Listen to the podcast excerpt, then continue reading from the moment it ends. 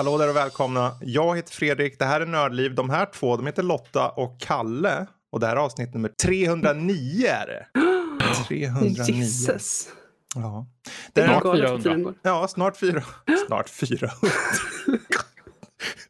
Ja, men alltså ärligt talat, ibland känns det lite så. Ja, och egentligen, vi är ju snart där. Det är ju bara Mm. Två år. två år. Ehm, idag den femte i sjätte när vi spelar in det här kommer vi ta upp lite blandade grejer. Det kommer vara allt från AMDs eh, showing av eh, FSR, mer om det sen. Men framförallt Disco Elysium, kanske Dishonored. eh, Super Mario 64, lite Mörkborg. Kanske det beror på om jag orkar höra på det. Förlåt Lotta. Balloon 6 TD och Necromunda Hired Gun. Och eh, Spiral kanske, den här så-uppföljaren. Ehm, så. Så Lotta, har du sovit i natt? Jag har faktiskt sovit i natt. Och jag har sovit en hel del idag också. Jag är första dagen på semestern så att eh, Första dagen på vad jag har semester. sovit. Hur känns det då nu när du har gått på semester? Liksom? Jag har den här märkliga, ni vet, tomma känslan av att jag tycker att jag borde göra någonting fast jag vet att jag inte ska göra någonting. Det är så olika där. Ja, det, första dagen, liksom, du vet de här, dagen innan, vi pratade om det här om dagen, så här, dagen innan man går på semester, åh snart äntligen. Mm. För mig när jag går på semester, jag bara ah, springer ut ur lokalen, bara, jag är fri, yay! springer runt i cirklar. Eh, och Alltså, jag, kan- jag, alltså allting, ju fort jag stiger ut ur arbetslokalen, väck, helt borta, inga tankar på något, bara japp. Peppar Ja, peppar. men det kan ha varit så att jag skulle ha slutat vid lunch igår. Gud. Mm. Men, Men, ehm, men ehm, Du får underkänt vad du får. Herregud människa, du måste ja, ju leva jag ut blev nu. purken. Jag, jag blev, det var en grej jag ville bli färdig med som jag inte blev färdig med. Så då Okej. blev jag purken. Då var jag tvungen att göra färdig den. Ingen vill ju att du ska bli purken, nej hur va? Precis. jag Hur är det med Kalle det. då? Skulle du bli purken om du fick gå på semester? absolut inte. Jag väntar på min semester. Det är två veckor kvar. Men den kommer. Två veckor kvar, Ja. skönt. Och sen nästan borta en hel vecka. Eller en hel månad. Nästan. Mm. Mm, 19 juni till 5 juli. Ja. Eller 15. Ja. nice. Vad nice. Jag har ju däremot börjat praktik och liknande så jag kommer att jobba hela sommaren. Mm. Men nog om mig. Eller jag inte nog om mig. Jag tänkte faktiskt ta ordet först här. Eh, för jag har, vi hoppar över lite vad vi spelar och sånt först tänker jag. Den här. Vi ska varva, blanda upp det lite. Jag kanske hoppar in lite nyheter. Det är ju så få ändå så jag tänkte vi blandar. Eh, men jag har ju kört eh, via matte egentligen. Eh, för vi delar ju Steam-konto. Så han har recenserat det här Necromunda Hired Gun. Eh, som är en Warhammer 40K-spel. Och eh, det är ett första persons... Äh, alltså det, det är typ... Det är typ Doom. Nya Doom. Fast wallrun, enterhake och ungefär lika mycket blod. Ja.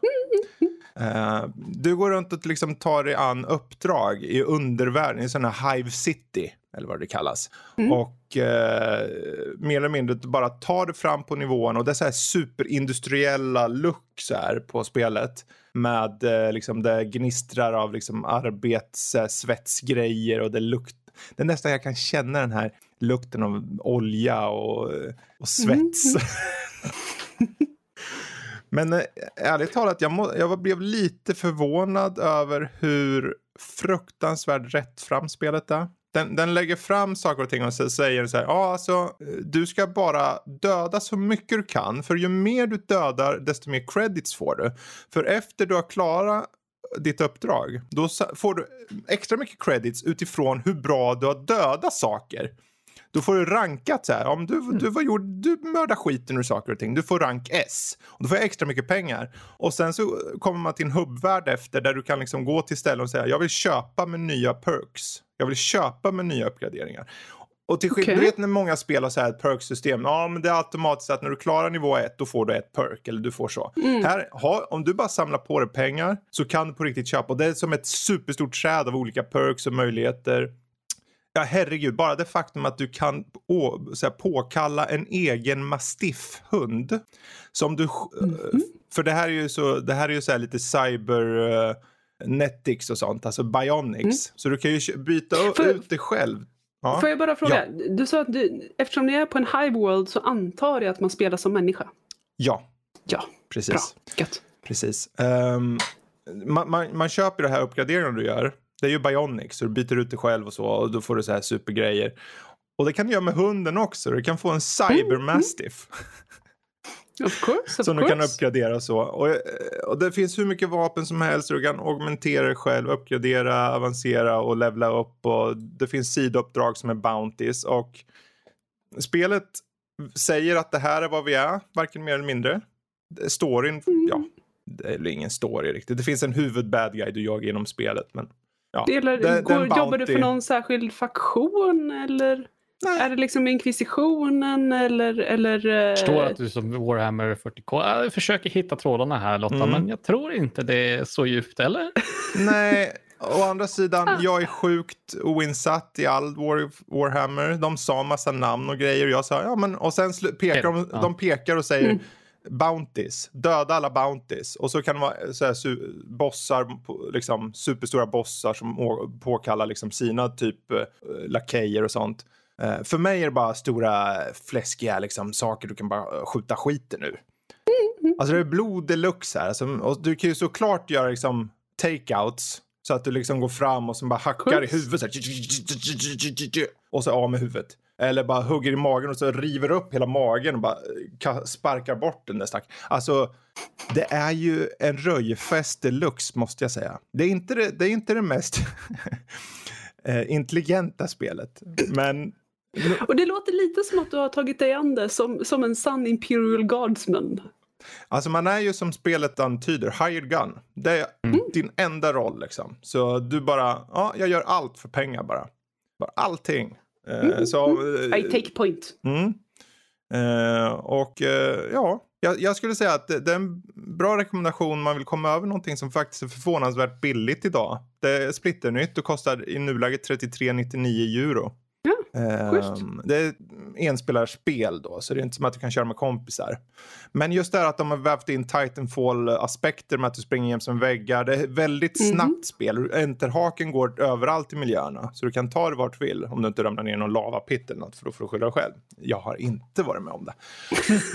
Of course not. Of course not.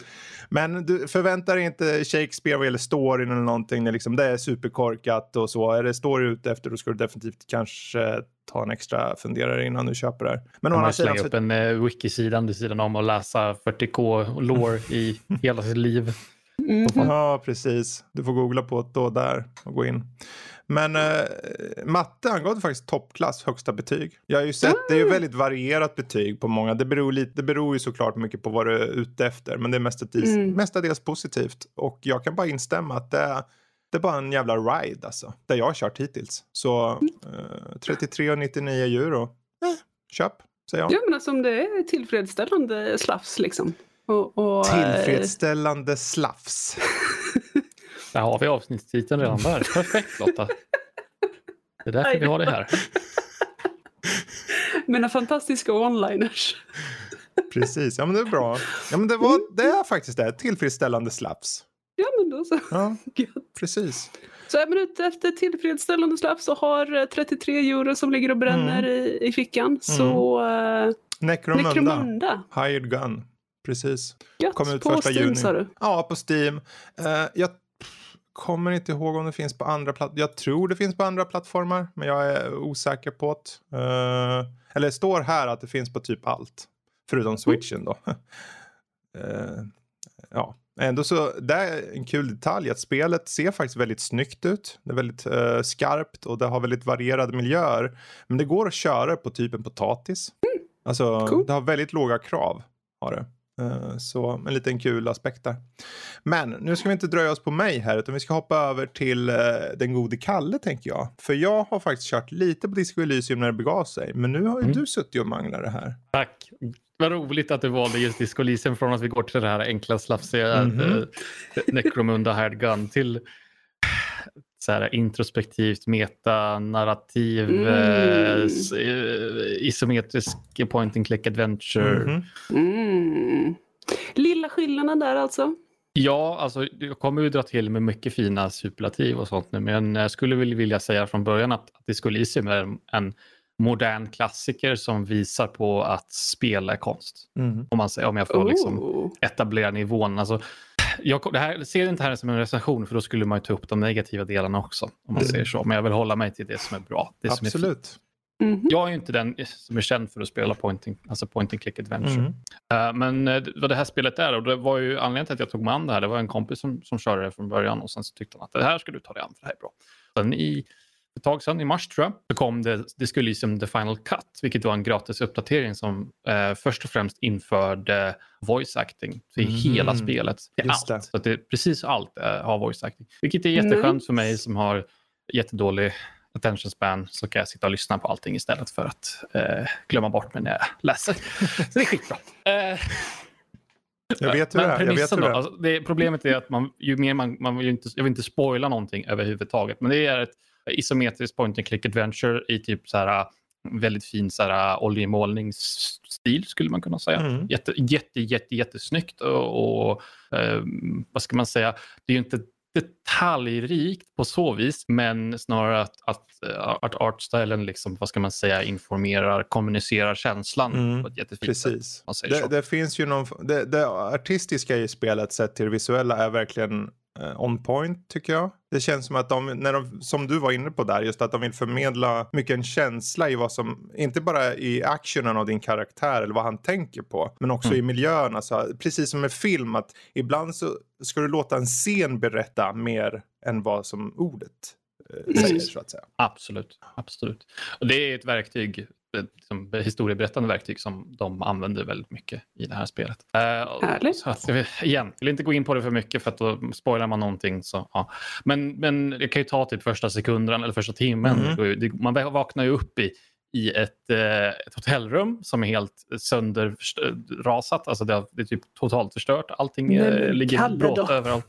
Förlåt, ja, det blev visade sig att man har, haft, har gått på en, eh, en sju helvetes fylla dagen innan. Men du kommer inte ihåg vem du är och ja, du vet inte vad det, riktigt vad du gör i det här hotellrummet eller ja, hur du hamnade här. Eh, men spelet börjar med att du får utföra en massa skillchecks för att kunna klä på dig igen. Så din slips hänger i takfläkten. Ja, då måste du såklart, eh, såklart utföra en skillcheck för att kasta två tärningar och se ah, har du tillräckligt med, ah, är kroppen tillräckligt atletisk nog för att kunna hoppa upp och, och ta den där slipsen i, i takfläkten egentligen? Ja. Och det är här det här börjar, det är ingen spoiler i sig, men det som händer är att, att det här spelet lite går ut på att man vill säga du har de- delar av din personlighet som pratar med dig eller pratar med varandra dessutom. Det här älskar jag så mycket för det, det är så briljant skrivet. Alltså jag, jag vet inte, jag kan inte, kan inte höja det till skyarna nog. Men du kan ha liksom att det är olika delar av din personlighet som typ logik, encyklopedia, vilket ja, det är, det är kunskap, sådana saker. Det är eh, empati, Häftigt. auktoritet. De kan sitta och prata med varandra. Så att i spelet kan det vara så att ja, du sitter och pratar med en karaktär eh, och sen så kommer de på någonting och så börjar din, dina personlighetsdelar börja tjafsa med varandra. Så att det, det refererar de till i spelet. Så det blir typ, ah, okej, du, du, du har suttit och så här boll, bollat med dig själv i typ, eh, eh, i typ 50 paragrafer text eller någonting. Och så bara, hallå, är du där eller? Alltså, de, så här, karaktärerna, du har stått stilla i typ fem minuter. Hur är läget egentligen? Alltså, jag älskar det så mycket. Det är så jävla roligt. Och det är ju Ehm, någonting som väldigt få både, både spel och berättelser överhuvudtaget gör väldigt lite av måste jag säga. För att, Mm. jag menar, det är, ju, det är ju vardagligt tal så säger man, ah, nej, men å ena sidan så tycker jag det här och å andra sidan tycker jag det här. Och man har ju den här inre dialogen med sig själv där man Mm. argumenterar för och emot olika sidor. Och att de faktiskt lägger in det i spelet låter ju...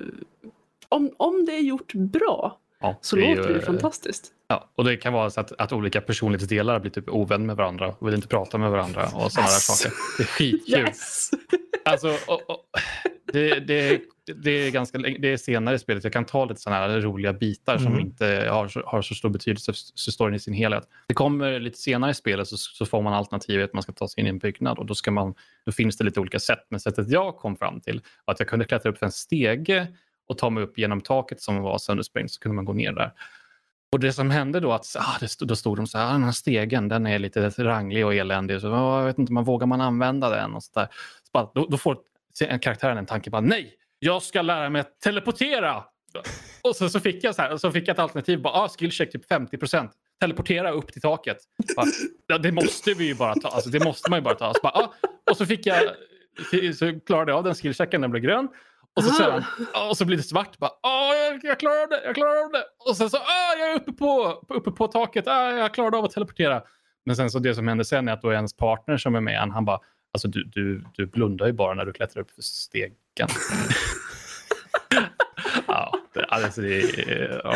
Det finns ju, den, den har ju en väldigt vrickad humor, en väldigt Ja, eh, egen humor. Eh, Mm. Och eh, ja, det, jag menar allt som du kan göra i spelet, du kan intimidata folk om jag Ja. minns rätt och du kan liksom Mm. ha, du kan skriva poesi, du kan Ja, sjunga karaoke, du kan Jajamän. dansa, du kan Jajamän. eh, lösa meningen med livet. i spelet då när du bör- börjar så de har ju, du får ju bygga precis som du vill. Om, det finns ju, jag kommer inte ihåg många, men det, jag tror det är typ så här, kan det vara 30, 20-tal olika personlighetsdrag som man kan investera sig i. Allt Mm. från typ empati, intellekt, eh, vad heter det, um, logik, eh, vis, det kallas visual calculus. Mm. Ehm, ja, det finns massa grejer man kan investera i. Eh, och eh, det, det spelar ju roll sen i, i konversationen av vad du kan nyttja. Till, till exempel om du är stark som fan, då kan du ju uppenbarligen slå ner någon om du vill. Eller om du är smart som fan, ja, men då kan du använda din visual calculus för att lista ut saker eller se saker, Mm. höra saker, den delen. Eh, Massa grejer. Eh, Det, det är typ skillchecks på typ det är så mycket skillchecks fram och tillbaka hela tiden. det är ganska kul. Men i början i alla fall, då, får man ju, då har de ju tre stycken presets eh, som man får välja mellan. Antingen så är det eh, en som är mer så här, styrkefokuserad fysikalitet, en som är intellekt och en som är, eh, vad heter det, vad ska man kalla det, så här, empat, empatisk så här, känsla, Mm. ja, typ så.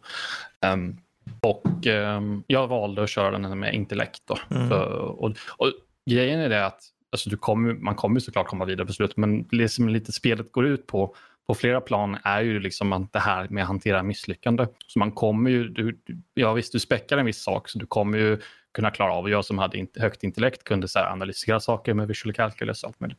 Skitroligt. Men jag, jag klarade ju inte av styrketesten för fem öre för min gubbe var byggd av kokt potatis eller ko- kokt spagetti. Liksom. Så, här. Ja, alltså, Same. ja, same same. Eh, men ja, jag Ja, vet inte vad mer jag ska säga. Det här, ja, det här är ju ett sånt spel som när den kom där 2019. Jag kommer Mm. ihåg jag lirade lite men vi hann aldrig. Det var ingen som någonsin hann köra i Nördliv. Vilket är en jättestor minus för att Mm. det här var ju ett spel som jag. När jag petade på det tänkte wow. Bara, för jag körde inledningen bara där när han vaknar Mm. upp på rummet och letar efter Mm. sig. Och det var någon. Var det bara, missminner mig. Var det någon kylskåp eller någonting som pratade med en? Eller vad? f- Ja. Mm. Eh, och grejer. Det, liksom, det var helt space. Bara, men pratar du? Ja, det. Mamma, okej. Men eh, där kom jag aldrig med i vår Goti bara för att inte en käft hade kört det. Så jag skulle postumt vilja säga så här. Den här hör hemma på en topp 10 någonstans. Ja, jag vet inte, det räknas väl inte riktigt att den, för att det kommer den här Final Cut, att det skulle räknas som att det får plats på en Gotelista i år kanske. Nej. Men det förtjänar alla. Alltså särskilt nu, eh, paketet som finns nu när man får Mm. det med full voice acting och sånt, det är perfekt. För då, då har man inte, jag, alltså jag skulle kunna själv dra till med den ursäkten att nej, jag vill inte spela för jag sitter inte, Mm. orkar inte sitta och läsa. Men Mm. det behöver man inte göra det heller. Och voice actingen är riktigt bra också. Det finns en mörk röst som man använder till alla personlighetsdrag. Men det Mm. roliga är att alla personlighetsdrag har egna karaktärer. Så du har ju en som, ett personlighetsdrag som heter drama till exempel. Och som, som eh, eh, titulerar dig Sire hela tiden. Jag tycker det är fint. Han kallar det alltid Sire, he's not lying. Alltså, drama används ju för att eh, typ, eh, te, ja, det teatrala ska lura folk Mm. eller ljuga. Eller sånt där. Och den kan också användas till för att upptäcka om någon ljuger. till exempel. Och då, om drama upptäcker det, ah, han ljuger inte, Sire. Och så, ah, ah, åh, jag älskar det så mycket. Det är skitbra.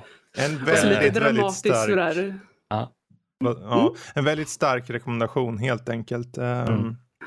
Det, Disco Elysium finns Mm. på Steam bland annat. En sista tidbit bara. Ja. En, en rolig grej bara för Absolut. att igen poängtera eh, hur roligt eller bra skrivet det är. Okej.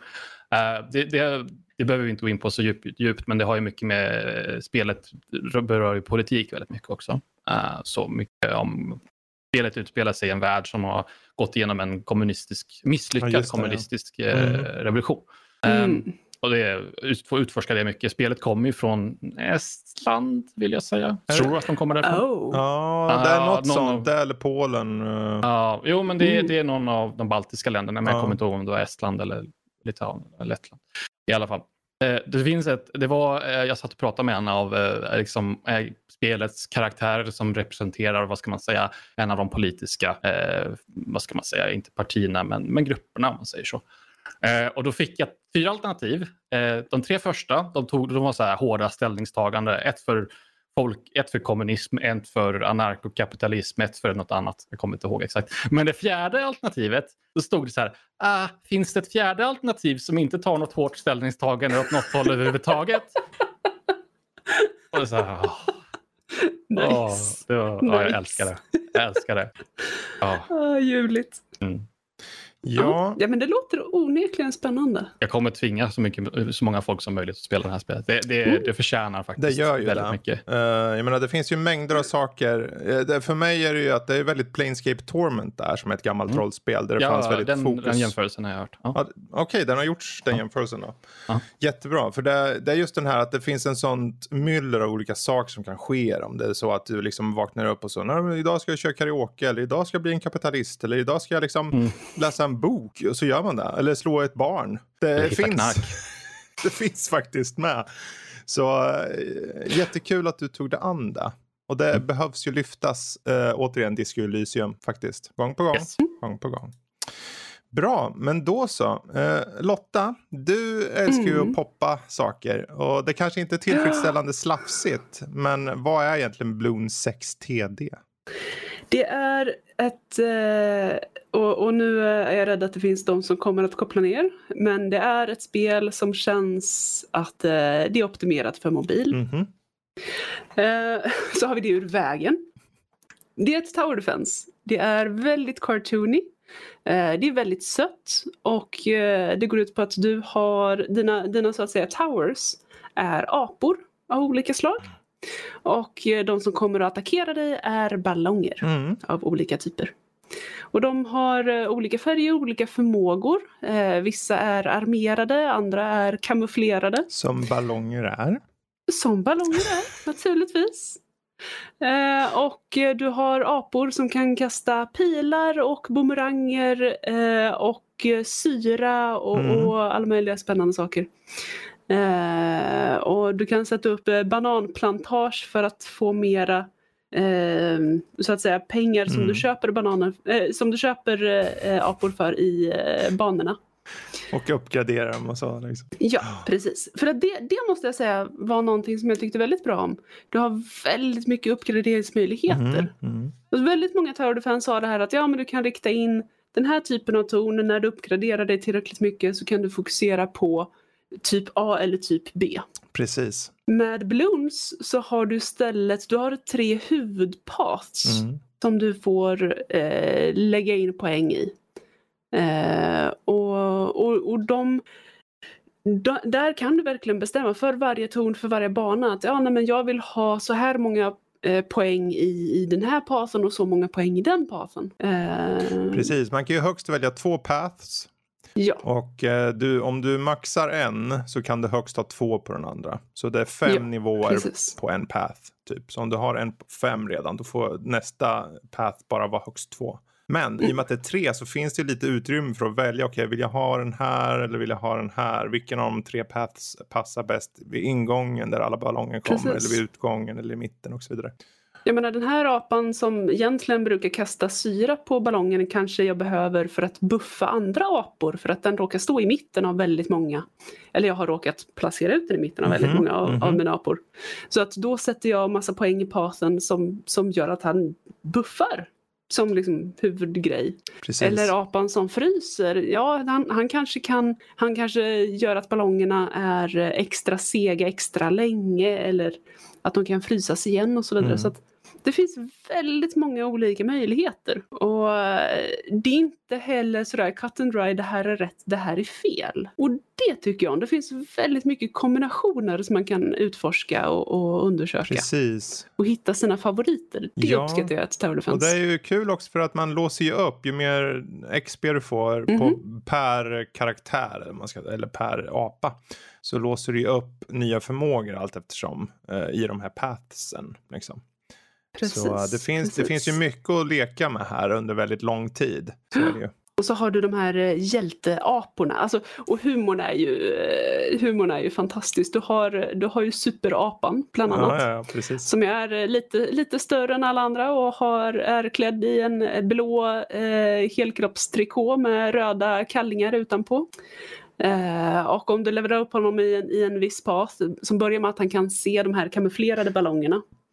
Så, så blir han, eh, ja, om, om den heter till och med Dark Avenger, Mm. Eh, så får han en, en mörkgrå dräkt istället och en slängkappa Mm. och, och ett gult bälte. precis. Eh, Om man, om man det- det levlar upp på så hans översta path så blir han en solgud. om jag inte precis. precis.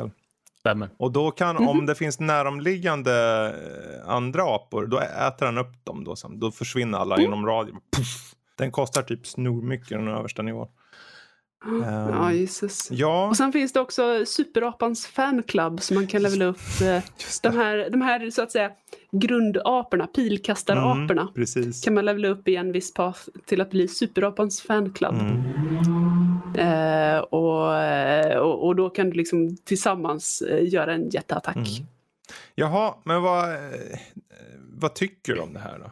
Eh, det, det är gulligt, det är inte särskilt avancerat, det är ganska hjärndött. Eh, Precis. det är alldeles utmärkt när man inte kan sova klockan tre på natten och ska Exakt. upp och jobba dagen på. Jag tror för mig är ju nackdelen mest att jag känner ingen riktig strategi. Jag vet ju att det finns att du kan Nej. kombinera saker och ting. eh, Ibland, särskilt på, när du når level 100 på, på vågorna och så, då, då behöver du ha eh, en viss Mm. mängd eller en viss eh, hö, höjd av deras levels då för att den ska gå. Men överlag så blir det bara, det bara mangla. Om du lyckas få ihop pengar nog för att bara öka alla i nivå tillräckligt mycket så kommer du klara i alla fall 40 eller 60 som är liksom på nybörjare eller på den lägsta nivån och sen 60 som är medium tror jag och sen är det typ 100 på högsta. Men eh, det, det saknar den där strategin lite. Ja, precis. precis. Så att det, det, det är hjärndött Mm. och det är väldigt cartoony. Ja, men det är ju så här, man ska, precis som du sa, men det, man sitter ju bara och, och lirar liksom. Och den här serien har Ja. hängt med ett bra tag. Jag menar första Bloons, som inte är en Tower Defense, jag vet inte om ni känner till den, men det kommer ju webbläsare. Det är väl när man kastar, det är väl 2D man kastar Ja, upp precis. och Du kastar bara. Ja. Häftigt. Och den, den körde, det var ju en sån här klassisk flashspel på sin tid, där för mig. Och sen gjorde de en Tower Defense-version och så. Ja, Bloons TD6. För min del, den, Mm. jag har en liten sak här och det är fånigt, högst fånigt. Jag...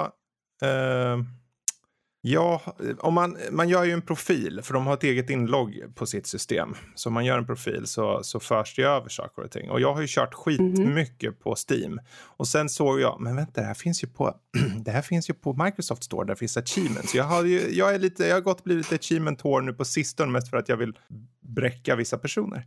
Eh, och eh, då tänkte jag, men vänta här nu, om jag kopplar den här, får jag achievements automatiskt då? För att jag har ju redan tagit allt på Steam.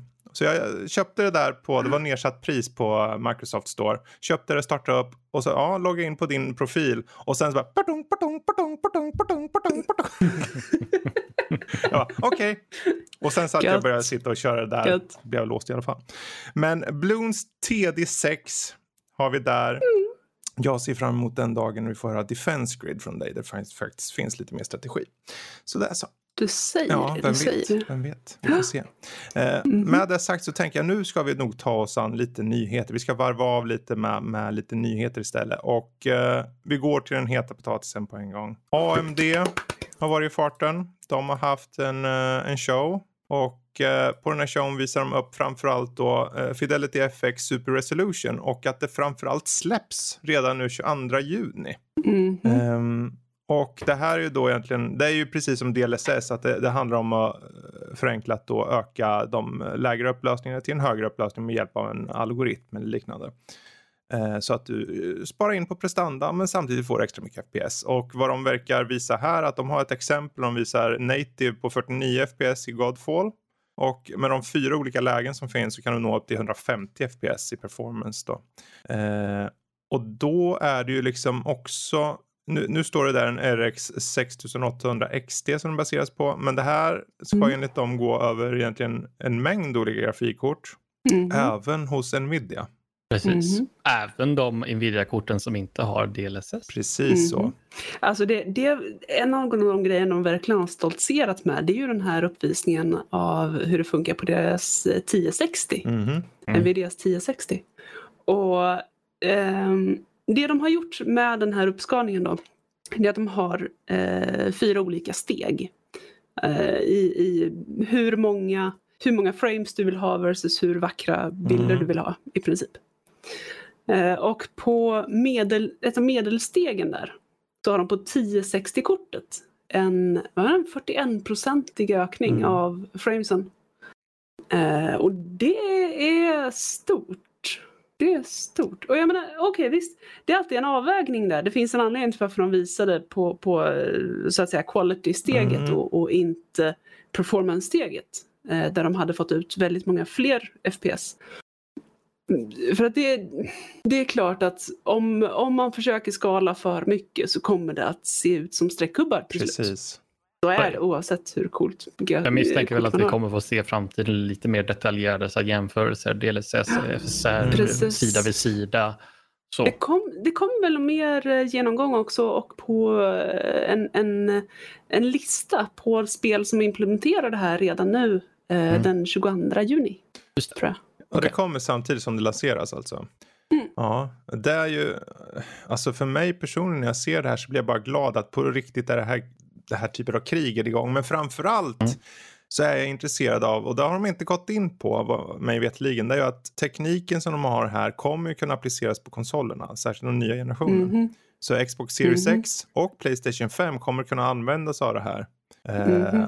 om du så önskar. Och det är klart de vill det. Varför ska de inte ja, liksom?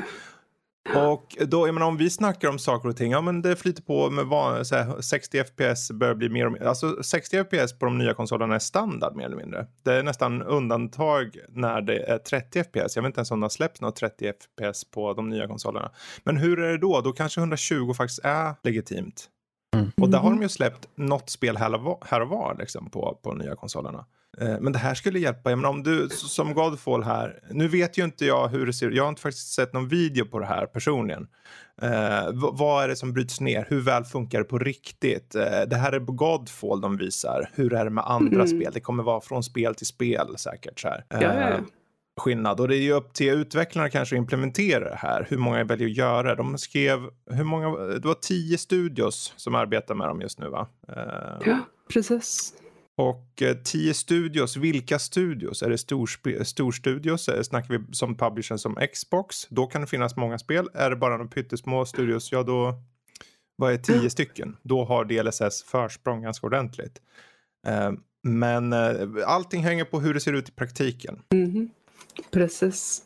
Och, och som du säger, hur många som väljer. För att även om det bara är tio, bara är tio studios idag, om det är så att det går bra nu i sommar, mm. om det faktiskt blir väldigt mycket snack om det här, om, om de här spelen går bra på marknaden, så kommer ju fler och fler utvecklare vara sugna på det. Precis. För att som du säger, det, det gör ju, oavsett om det är för konsol eller för PC, mm. så helt plötsligt så kan man få upp kvaliteten på väldigt många coola spel. Exakt.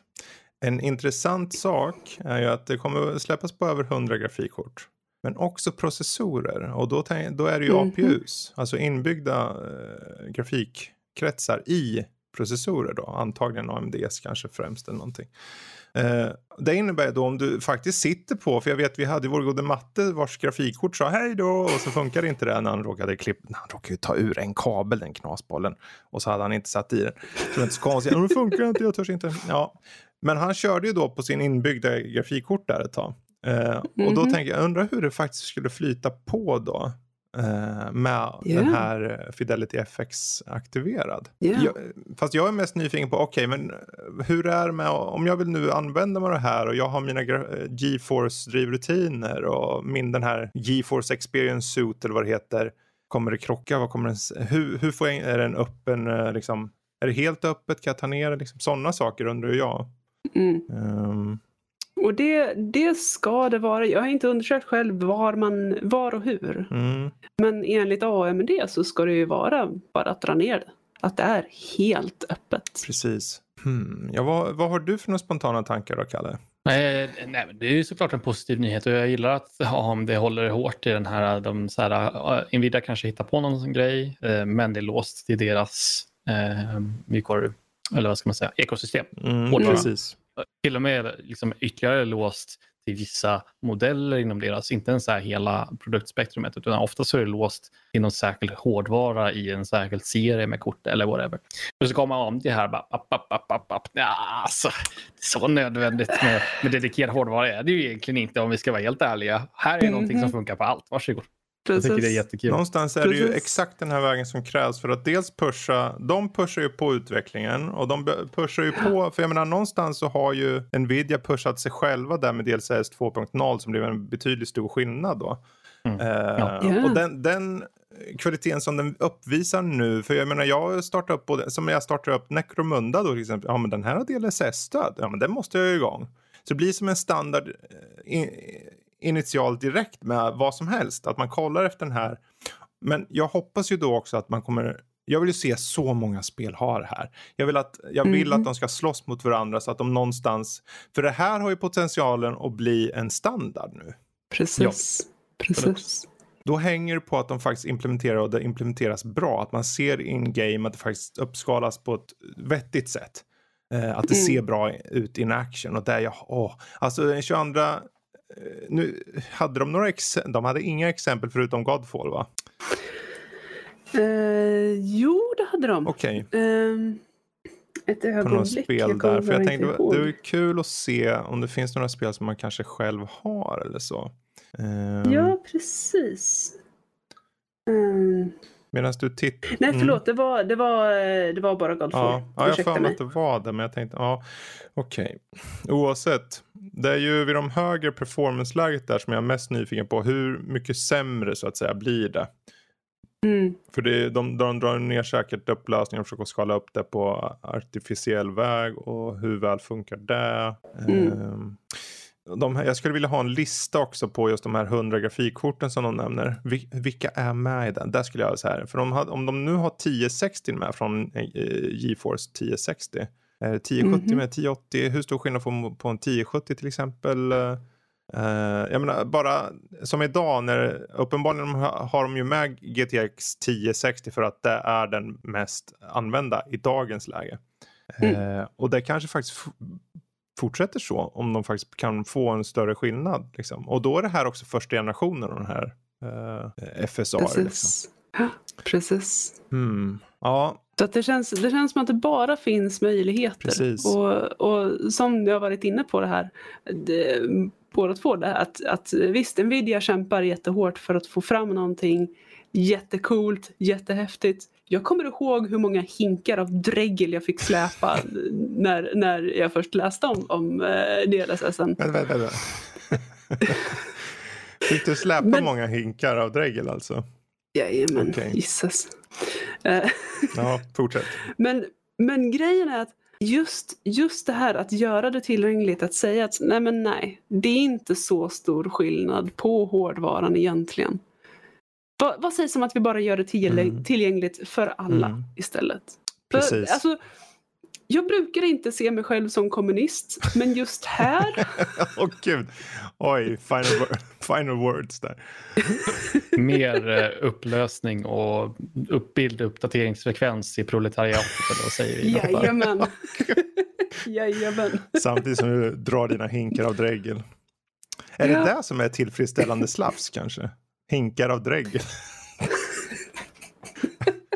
Fan. Och eller, Ja, ja. Jag är, jag är inte helt säker på vem som skulle bli tillfredsställd av, mina hinkar med dregel, men uh, sure. Ja, nej, inte jag heller.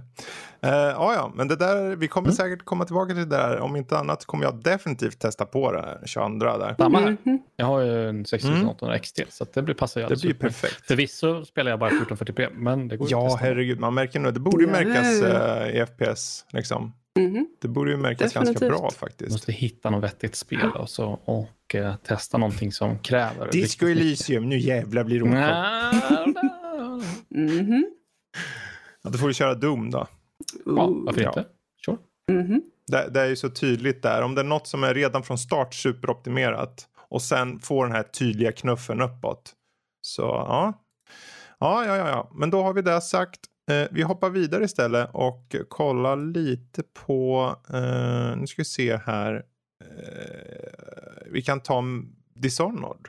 Dishonored Just det. Ja, ja, ja. Du var och petade på, är det, det första Dishonored då antar jag? Ja, båda två, eller he hela Jaha, serien i sin okej. helhet egentligen. Jag är på väg igenom dem för att det var så här. eh, Det här kan man väl säga som jag nämnt innan. Jag har ju lagt Tarkov på hyllan och så har vi börjat ta med en massa single player-spel. Jag höll på med Halo Mm. där sist jag var med. Mhm. Och så, så, så tänkte jag, så jag satt och funderade på vad, vad vill jag ta, ta med härnäst? Men då så tittade jag på Noclip, dokumentärkanalen på YouTube. Mm. Eh, de har gjort en, en timmes lång cirkusdokumentär om Dishonored, lite bakom kulisserna, bak designen och sånt där. Och när jag tittade på den då blev jag så jävla sugen att spela dem där igen. Mm. Så att eh, dels har jag har tagit med mig ettan och sen så dels två DLC. Eh, och sen så är jag typ halvvägs genom tvåan. Ish, igen. Och eh, första gången jag spelade, jag har ju spelat allt det här innan liksom. Men grejen var det att när jag spelade dem sist så då kör, körde jag ju Ghost eh, No Kill. Mm. Ja, eh, just det. runs. Ja. Eh, Men nu, däremot nu så kör jag jag ska ju stealtha och så vidare och hålla på och försöka hålla mig eh, oupptäckt. Men jag, jag eh, skär halsen av folk istället Som sig på bör. vägen. Ja. Fair enough. Ehm, och de är, alltså det är ju fantastiskt väldigt välskapta spel alltihopa. Mm. Det, det är väl ingen som tvivlar på den sakens skull. Men det man man märkt däremot är att eh, när man spelar eh, som jag gjorde innan, när man, man sätter den här begränsningen på sig själv, att inte döda någon och inte bli upptäckt. Spelen dras ut och blir ganska, de, jämförelsevis så blir de ganska eh, mycket mer irriterande att spela. Kontra Mm. nu när jag spelar, ah, där är en vakt, ah, okej, okay, nu drar vi skär vi halsen med honom och sen så försvinner han till aska i och med att jag har, det finns en sån ability i spelet att man dödar någon som inte vet om att man är där så, så försvinner kroppen i aska. Ja, då är det problemet löst. Ja, vad kul. Då kan vi gå vidare.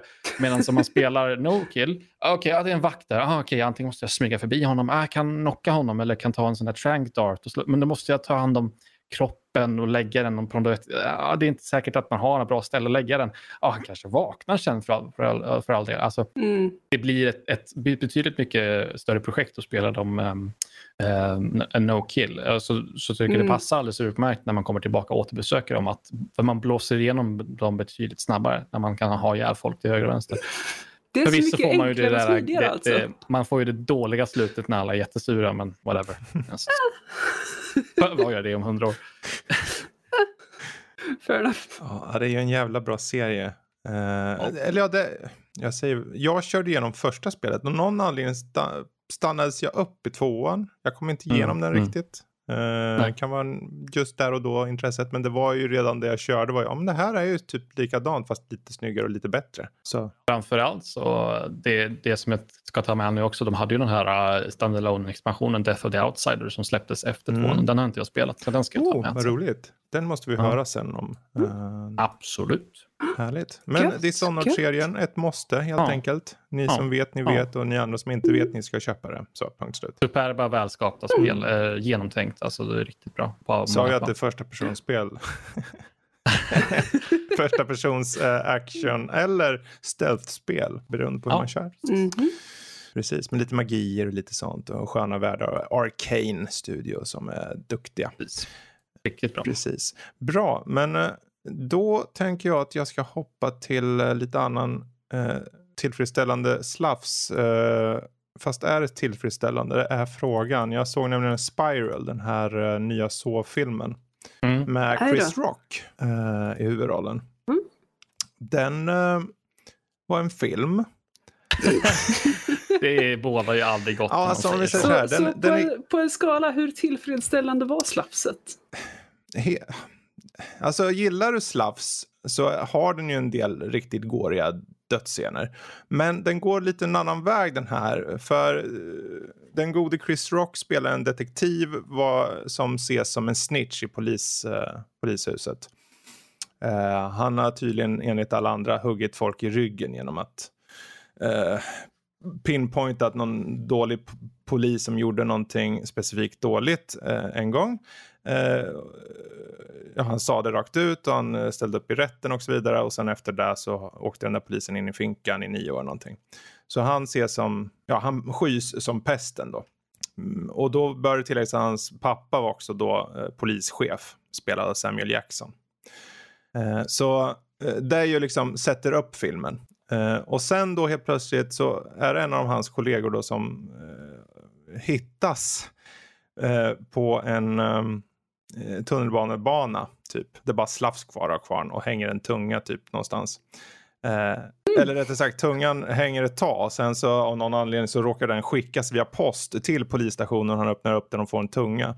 Och det var en, han pratade för mycket i rätten enligt eh, någon röst ah. då.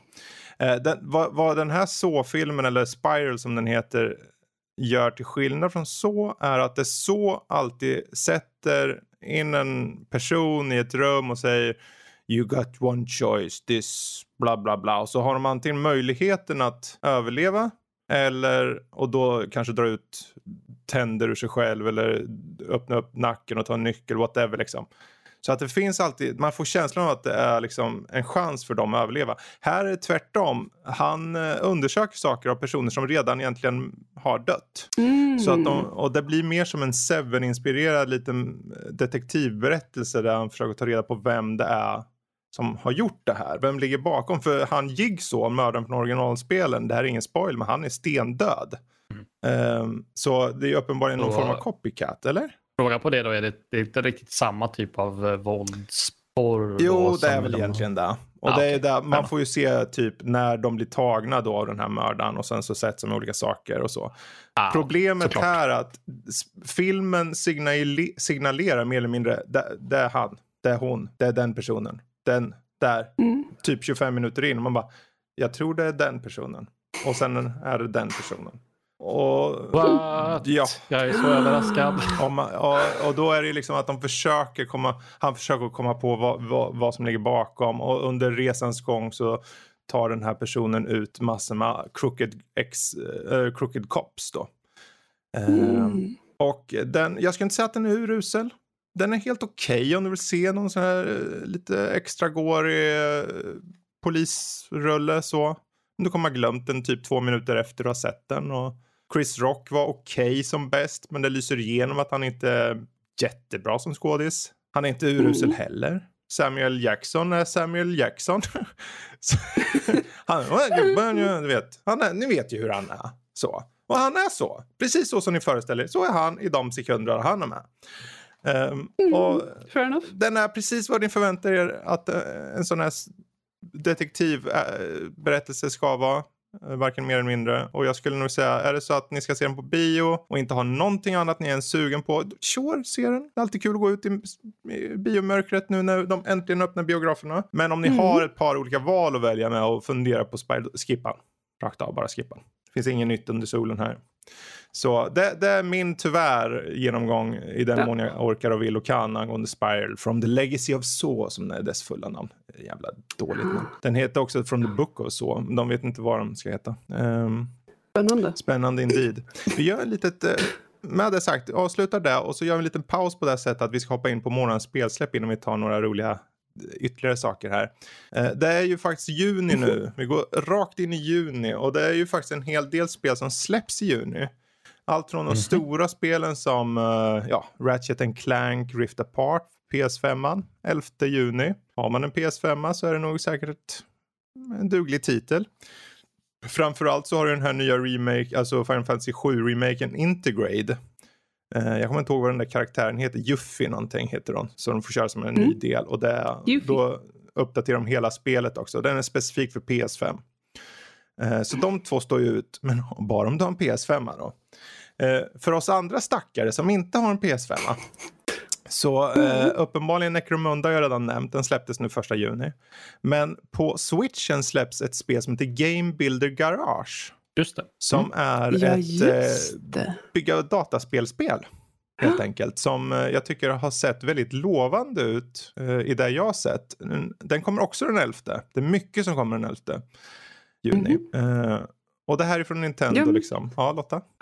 Ja, men alltså, jag, jag tittar ju lite hastigt på den också och, och det ser ut att ta det absolut bästa från Mario Maker eh, med bästa från liksom eh, Game Dev Tycoon och eh, baka ihop det i någon, någon söt liten eh, efterrättspudding. Precis, precis. Men lite spellogik och lite så game outputs eller input och allt vad det heter. Och det vis visual programming language liksom så att du kan se vad du gör liksom. Ehm, Precis. Jag, tror, jag tror definitivt. Unity Light skulle Ja. jag säga. Precis. För att det påminner också väldigt mycket om hur man gör när man jobbar i Mm. Unity eller Unreal eh, för den delen. När man sitter i de här faktiska spelmotorerna och, och skapar spel. Exakt. Någonst- Fast liksom förenklat och, och man, man, man ges det i en lagom takt eh, på det lilla jag har Mm. sett. Då. Att man ska kunna ta det till Det sig. har ju väldigt god potential och är det så att det faktiskt är så pass tillgängligt som det verkar vara så kan vi nog se en hel slew av massor med härliga små knasiga spel. Frågan är Mhm. hur, tajta, hur tajt Nintendo håller på att får du göra vad du vill eller inte. Det är ju Nintendo, de är lite, Precis. lite konservativa ibland. Lite hands-on. Ja. Mm. Men eh, Game Builder Garage, vä- värt att hålla utkik efter. Sen har vi, eh, vi har en mängd olika spel kvar egentligen. Mighty Goose. Istället för Untitled Goose Game, du går runt och är lite försynt så, så har du en, en, en gå som skjuter skiten ur saker istället. Det, släpps av Playism och kommer nu femte, det vill säga imorgon då i inspelande stund. Eh, framförallt så tror jag det är många som ser fram emot Chivalry 2 eh, från Deep Silver. Eh, det är ju en ganska så, en ganska eftertraktad serie faktiskt tror jag. Eh, I sin lilla nischade Mm. grupp. det är om liksom första persons uh, slasher med svärd i liksom i uh, medieval Ja. battles liksom. Så. Mhm, Och mhm. multiplayer. Mm, Mycket fo- fokus på teknikalitet, alltså så här, eh, parera och grejer och dona. Mm. Något som du skulle gilla. Lotta tror jag. Ja, det låter Ja, spännande. mycket fokus på svärd. Ching chong kling Mm. klong klong. Mm. Kommer nu den Good, good. åttonde. Och plus att online, Mm. så du kan bara, ja, jag ska visa mina skills, nu ska ni få smaka. Lite av Mhm. en konkurrent till, eh, till Mordhouse som jag har spelat, Mm. som redan finns. Just det. Mm. Just det. Ehm, sen har vi ju Guilty. Guilty Gear Strive som släpps också den 11. Ja. Som är Mhm. Arc System Works nya uh, fightingspel i serien Guilty Gear då. Eh, väldigt färggrant, väldigt anime, väldigt Lotta-kompatibelt. Mm. Eh, ja, jag vet inte. Vad är det för Jörgens Lottaspel-släppmånad? Jag tror det faktiskt. Jag tror det. Ehm, sen har vi även, det här, det, här kan, det här kan bära eller brista, det kan vara skit, det kan vara bra, det heter Lumberhill. Det är ett four player co-op-spel där man spelar som uh, lumberjacks. Som får olika så här, eh, tasks då, som de ska göra i naturen och naturen själv slåss tillbaka. Och det är lite så här knasigt. Det ser ut att vara lite overcooked fast med lumberjacks. Mm. Eh, och spelet släpps den 13 juni. Så det är ett tag kvar. Men den kanske är värd att kolla in. Eh, Mm. Och sen då Super Mario, eller Mario Golf Super Rush släpps den 25. Det är ju Mario, det är Golf, det är arkad. Eh, Scarlet Nexus från Banda Namco ser ut att vara sån där JRPG som jag vet att Jesper hos oss och många andra JRPG-fans kanske gillar för det ser ut att vara väldigt flashy och väldigt annorlunda rent visuellt. Så eh, kan vara värt att titta in. Eh, och ja, ja, egentligen är det de jag, jag vet inte om ni har något som ni vet kommer under månaden. Mm, Ja, bara det enda som jag kunde knyta an till var ju den här Ninja Gaiden Master Collection. Jag spelade mycket Ninja Gaiden, alltså de här tre Ja, ja. gamla tv-spelen. Jag spelade mycket av när jag var liten. Eh, inte någonting som jag nödvändigtvis kommer söka mig till och så här när spela om. släpps den? Men, Vet du det? nu ska vi se här, den tionde. Ja, den tionde. Ninja Gaiden Collection. Master Collection. Ja. Mm. Jättebra tips där. För jag tror det finns nog många som... Ja. Jag, jag visste inte ens om att den skulle komma faktiskt. Eh, så kul. Men det är ju lite sådana här Spännande, eh, spännande. collections eller remakes eller remasters. Vi har ju till och med Mm, det är pack om jag förstår det som tre, de här tre Ah, stycken eh, Mm. 3D Ninja Gaiden-spel. Jag har spelat det första ganska Mm. mycket när det begav sig. Och avslutningsvis då, om man hatar sig själv så släpps ju Ghost and Goblins Resurrection. Den, eh, har, jag tror den släppt redan faktiskt till och med. Och det var ju ett spel som redan då var asjobbigt att köra. Eh, och jag tror nog att det är lika asjobbigt. Men om du har någon form av sentimentalitet för spelet så, så kanske det finns någonting hos Capcom där som du kan köpa som heter Ghost and Goblins Res Resurrection. Jag skulle inte röra med en tång. Ehm, Eller? Fair enough. Fair enough. Vad man ska röra med en tång, det är ju den gode Mario. För du har petat på Super Mario 64 av alla spel, Kalle. Mm. Ja, Jag har ta- tagit lite inspiration från en, en streamer som heter Veritas som jag kollar på. Han har tagit sig an och börjat eh, köra, köra Super Mario 64 speedruns. Eh, och han hade någon sån här mål uppsatt att han skulle eh, klara spelet eh, på under 20 minuter. Mm. Det, finns en, så- det finns lite olika kategorier, men han gjorde den här 16 Nice. star-kategorin. Då. Fick jag lite inspiration. Jag har ju ett Nintendo 64 sedan länge som har bara legat i, Mm. i källaren med en kontroll som funkar ganska dåligt för bekant styrspaken är kass. Oj. Så det jag har gjort är att jag har beställt, det på väg på posten nu, jag har beställt en ny styrspak. Mm. Eh, Så att jag tänkte jag skulle, om inte annat, bara kul att öppna upp eh, och försöka fixa, byta ut eh, styrspaken. Jag ska också ge ett försök att öppna upp själva konsolen för att den Mm. eh, reset-knappen är trasig på den. Jag tror att det går att lösa.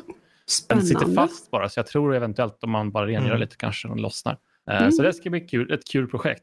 Eh, Men alltså, för att få lite försmak så där så sopade jag igång eh, Super Mario 64 på em- emulator Mm. bara. Eh, Och det är ju, alltså, det är ju svinkul. Jag är ju så här asimponerad över man tänker så här att det här var typ det första Mario, 3D Mario. De lyckades sätta movement så jävla bra när 3D-spel var väldigt nya. Eh, Ja. så gå in gå och kolla om man vill ha exempel på hur bra liksom, eh, rörelsen är designad i Mario, Super Mario 64. Så gå och kolla på en eh, 16 stjärnors speedrun. får ni Mm. se vilka jävla moves man kan dra till med. Jag tycker det är helt galet.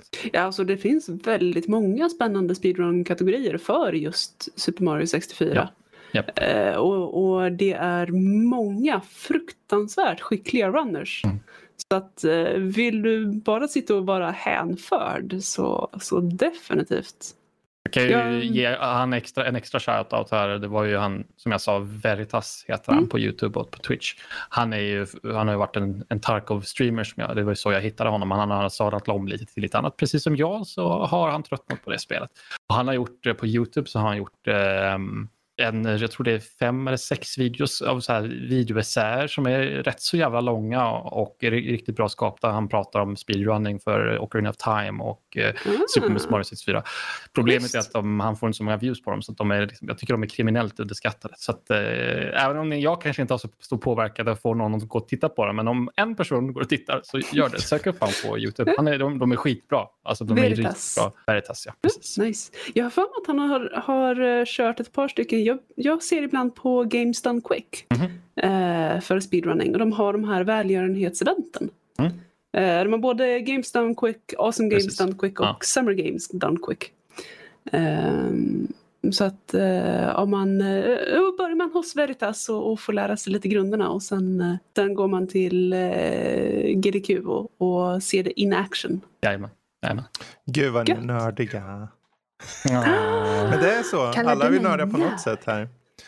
Eh, Mm. Men det är jättekul faktiskt. Och det är kul att du återbesöker Super Mario 64. Där. Jag menar, jag personligen har aldrig kört det egentligen. Så det, jag skulle...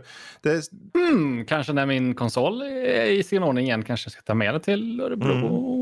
Får Mhm. spela. Rent, Mhm. okej, Mhm. jag vet inte om man kan backa och tänka lite objektivt. Om jag då aldrig har kört på en sån där Nintendo 64, Mm. skulle jag kunna, känna, kontrollen tight? Är spelet liksom, känns det modernt? Vad, vad tror du? Modernt vet jag inte om jag skulle beskriva det, men det är väldigt tajt. Alltså, eh, grejen är att jag- jag skulle... Jag är ju, nu har jag höjt kontrollen till skyarna att den är bra. Alltså, den är bra, men den är lite svår att bemästra skulle jag säga. För att du har lite, lite annorlunda knappkombinationer för att göra så här. Du måste få in timingen. Man kan ju ha en sån här long jump när man ska först Mario ska huka sig och sen klickar man Mhm. A så får man en sån pio, long jump när han skjuter iväg. Timingen på den är lite svår att lära sig och det finns lite annat. Det, det, det är inte så många knappar som används. Visst, en N64-kontroll, du har många knappar, men det är inte så många som används, vilket gör, leder till att det, du har ganska många, eh, lite, många knappkombinationer till olika saker. Um, och dessutom så, det som har åldrats sämst tror jag i Mario 64 är väl kamerakontrollen förmodligen, för den är lite konstig. Ah, okay. Mm. tror jag. Uh, igen, om man lär sig den så den är kraftfull, eller vad man vill kalla den. Men den är, um, den är inte modern, Nej. om man säger så. Man, är, man är ju van vid att, att man har en styrspak, för du styr den med, med, med pilar bara. Det är ju en sån här C-knapparna kallas de, så det är bara pilar upp, ner, höger, vänster som man styr kameran mm. med. Men det är ju liksom sådana här inställda hack som man styr. Så, och sen tar det stopp. Så man, det känns lite onaturligt ibland för du får inte in som en joystick som du får styra fritt exakt eh, följsamt utan det är ju sådana här steg som går åt, åt, åt, olika håll. Um, så det är Sen när du pratar om spel, fan, jag tror jag kanske har kört i alla fall. Jag undrar om inte jag körde hos mm. Emil faktiskt nere i Göteborg. Uh, men det ja, kanske ser. var typ en kvart liksom. Mm. Någonting. Men Å andra sidan, en N64 är ju liten och gullig så den kan man plocka med jag. ändå. Det tycker Precis, jag. Mm. Definitivt. Eh, nördig träff eh, som vi har internt. Kul för er att veta. Men vi har sådana, där, där ska vi köra lite Super Mario 64. Eh. Hoppas jag, peppar peppar ta i trä. Eh, mm. Vad som kanske är mindre träaktigt är ju hur skådespeleriet i The Kominsky Method med eh, Michael Douglas bland annat den här tv-serien började jag titta på för några år sedan och det var ju tänkt att jag skulle ta upp den varje år. Tänkte ja, men jag måste ta upp den här. Jag måste och så glömmer jag bort det som den räka man är. Men Michael Douglas spelar en, en gammal skådespelare då. Wow. Som eh, jobbar som en acting coach. Och eh, han har en studio då som har döpt efter sig själv och den heter The Kominsky Method. Och hans bästa vän Uh, det börjar serien med att hans bästa väns fru går bort i cancer och sen så är det en fråga om, det är liksom slice of life tv-serie med inslag av humor och mycket hjärta med att det som man förmedlar på scen, du måste kunna för att bli en bra skådespelare behöver du rikta inåt, du behöver ta fram det som du har inom och visa det utåt. Ibland behöver du kanske bara visa, du behöver ta itu med det inre så ser de andra att du tar itu med det, för det syns i ansiktet. Alltså, skådespeleriet går hand i hand med det verkliga livet och det är det som man får ta del av då. Tillsammans med hans bästa kompis som är den mest saltiga gamla gubbe jag varit med om i hela mitt liv alltså. Vänta, saltigare än oh, Ja, ja, ja. Den här, den här han spelar som eh, Alan Arkin och han är den han är fantastisk. Michael Douglas huvudrollen är också jättebra. De bjuder på sig själva. De gör nästan, jag ska inte säga att de gör narr av äldre skådespelare i och så, eller skådespelare i sig. Men det, det känns som att de, de vet vad de arbetar med under alla år och de, det känns väldigt eh, gott sett till självdistans att de gör det här. Eh, och sen så att utöver att det finns olika karaktärer att den här Alan Arkins karaktär som är hans bästa vän då har en dotter som är recovering eh, narkoman och, eh, och, har problem. Hon vill ha arvet och sen eh, hennes son någon scientolog som är helt spelad av, eh, vad heter han lilla pojken från sjätte sinnet? Han i alla fall. Eh, Haley okay. Joel Osment spelar barnbarnet och snackar hela tiden om att man måste åka upp och så blir det ufos och mamma och Jesus han är helt väck den här. Men serien överlag har gått i tre säsonger nu och den sista säsongen väldigt Eh, väl avvägd sista säsong som kom nu som var väldigt rörande utifrån att du får se mm. hela processen under en väldigt lång period. De tidigare säsongerna har varit liksom kanske ett par månader så och sen egentligen tredje säsongen nu sista. Den börjar med precis efter för andra men sen så får, hoppar den kanske två, tre år och så vidare. Och då får du se utvecklingen hos karaktären. och när vissa kanske går bort och hur det påverkar dem i sitt liv som eh, som han Michael Douglas karaktär då. Och, så. och det, det är en väldigt stark serie som jag rekommenderar alla att se. Just på grund av att skådespeleriet är rakt på. Dramat finns där, men det är drama som en mänsklig nivå drama. Det är inte så överdramatiserat. Det är inte någon, du vet som så här, oh, vad heter de här, ER. Min ja, det är ingen så här ER, uh. men de måste försöka trycka in saker. Det bara, saker sker och det är ett vanligt liv. Det är bara att han råkar vara en skådespelare, före detta skådespelare. Så The Kominsky Method finns på Netflix, alla säsonger. Se där. Mm. Eh, vad som inte finns på Netflix, Lotta, det är Mörkborg. Ja, oh, du, tack och lov. Jesus. Alltså, den, den gode Fyger är ju en spelledare av rang. Och nu pratar vi alltså pen and paper rollspel. Mm, mm. Riktigt gamla nörderier. Jag har ju inte spelat rollspel på en 6-7 år. Eh, sju år börjar det Mm. nu bli. Ehm, så att det var väldigt efterlängtat och han tyckte ja men kom igen vi kör. Det är liksom lätt system, vi gör ett kul litet snabbt första äventyr. Eh, kom igen det blir kul. Eh, och så börjar man läsa då den här boken för att introducera Mörkborg som, som Mm. värld. Så sätter sig in i det. Och det är inte för the faint of heart. Eh, det är verkligen bara misär och elände och vemod och, och hemskheter i hela världen. Eh, så att eh, steg nummer ett, du ska lyckas ta dig igenom den här boken utan att gå sönder. Steg nummer två, du ska lyckas skapa en karaktär med liksom personlighet och historia utan att gå sönder. Och steg nummer tre, du ska faktiskt ta dig till, till den här spelkvällen. Och vi satt där, vi har spelat in det här också. Eh, jag vet inte när det är tanken att, att dyka upp eller om det bara till och med dyker upp för patrons. Eh, men eh, det är en disclaimer i början att det här, det här är inte till för de som mår dåligt av, av saker man lätt mår Mm, dåligt av. mm. Det här är gore, det här är uh, hemskheter, Hur är det, det här då, är... liksom? är det, Hur får man det visualiserat? Eller vad, hur, är det bara i huvudet? Det är ju rollspel. Ja, precis. precis. Det är ju rollspel. Så att vi, har, vi, vi använder, använder ett verktyg där spelledaren kan visa en, en karta Mm. över världen och liksom se vad vi ser i en, en fågel, ur ett fågelperspektiv. Top-down. Eh, men sen är det ju, det är ju rollspel så att man sitter bara och berättar. Okej. Så här ser det här ut, här är det här. Den här grejen gör det här med dina inälvor. Um, Fanns det några hinkar och dregel Och- här också? Eller? inte dregel. Gud. Eh, Andra suspekta kroppsvätskor. Eh, ja. Ehm, så att eh, det var, det var fruktansvärt. eh, den spelkvällen. Eh, jag ska inte avslöja hur det gick. Ehm, men det är ett fruktansvärt spel. På ett bra Eh, sätt. Och jag ser väl, på ett väldigt bra sätt. Eh, jag ser väldigt mycket fram emot att spela det Mm. igen. Eh, Men ja, yeah, Mörk borg. Om, eh, om, du, om du är intresserad av rollspel, om du rollspelar, om du till och med har en grupp som eh, klarar av lite, lite mörkare motiv. Är det, det där gör mig jämt så, Eh. jag blir så fruktansvärt nyfiken men när ni säger att det, är liksom, att det är jobbigt och så. För jag tänker för mig personligen är det mycket, för mig, jag är mer visuell så att säga. Så om jag ser något så kan jag bli, men om, om Mm. någon berättar som jag läser, om jag läser böcker, skräckböcker eller någonting, det gör mig ingenting. Eller om jag får det uppläst som en ljudbok eller någonting. Har jag väldigt svårt. Det skulle vara om de adderar musik, om ni sitter där och sen kommer det någon mörk musik igång medan spelledaren berättar vad som händer. Då kanske jag blir, men om du säger du går in, du hittar en hink fylld av dregel och ett öga ploppar upp. Jag bara, ja, ett öga. Så det här det gör mig så sjukt nyfiken på hur jag skulle immersa mig. Hur, för jag, allting handlar om immersion. Ja. Om du inte har den immersion, Ja. Då, då, då, är det då är bara, det bara folk som berättar någonting som sker. Ja, Eh, precis. Så det, och då är det ju en fråga om att du måste gå in för att... Men tänk om man inte kan komma in i det?